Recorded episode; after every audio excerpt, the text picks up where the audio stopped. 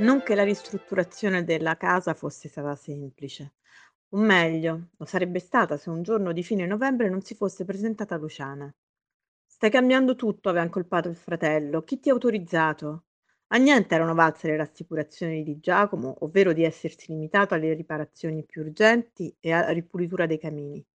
Avrebbero potuto sedersi intorno al fuoco come un tempo, ricordava?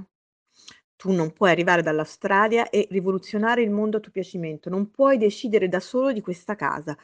Continuava ad accusarlo lei come se non gli avesse mai dato il permesso a procedere nella ristrutturazione.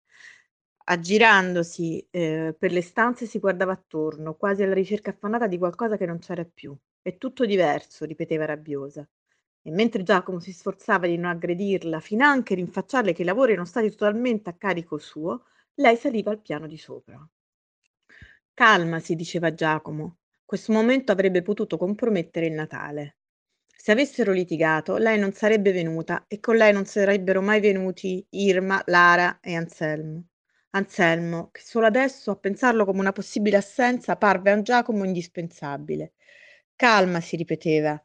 Doveva raggiungere Luciana e con tono gentile chiederle cosa non le piacesse. Avrebbero potuto cambiare, riportare la casa alle origini, come se non fossero mai passati vent'anni. La trovò in quella che era stata la sua camera.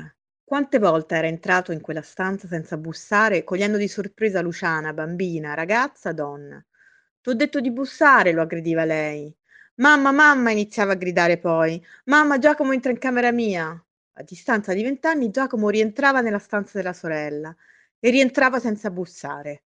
A distanza di vent'anni lei, senza voltarsi, rimaneva ferma davanti alla finestra.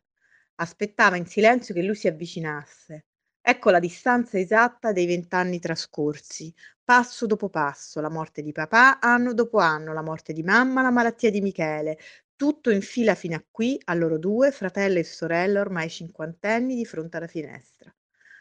Allora lei disse: Il melo c'è ancora.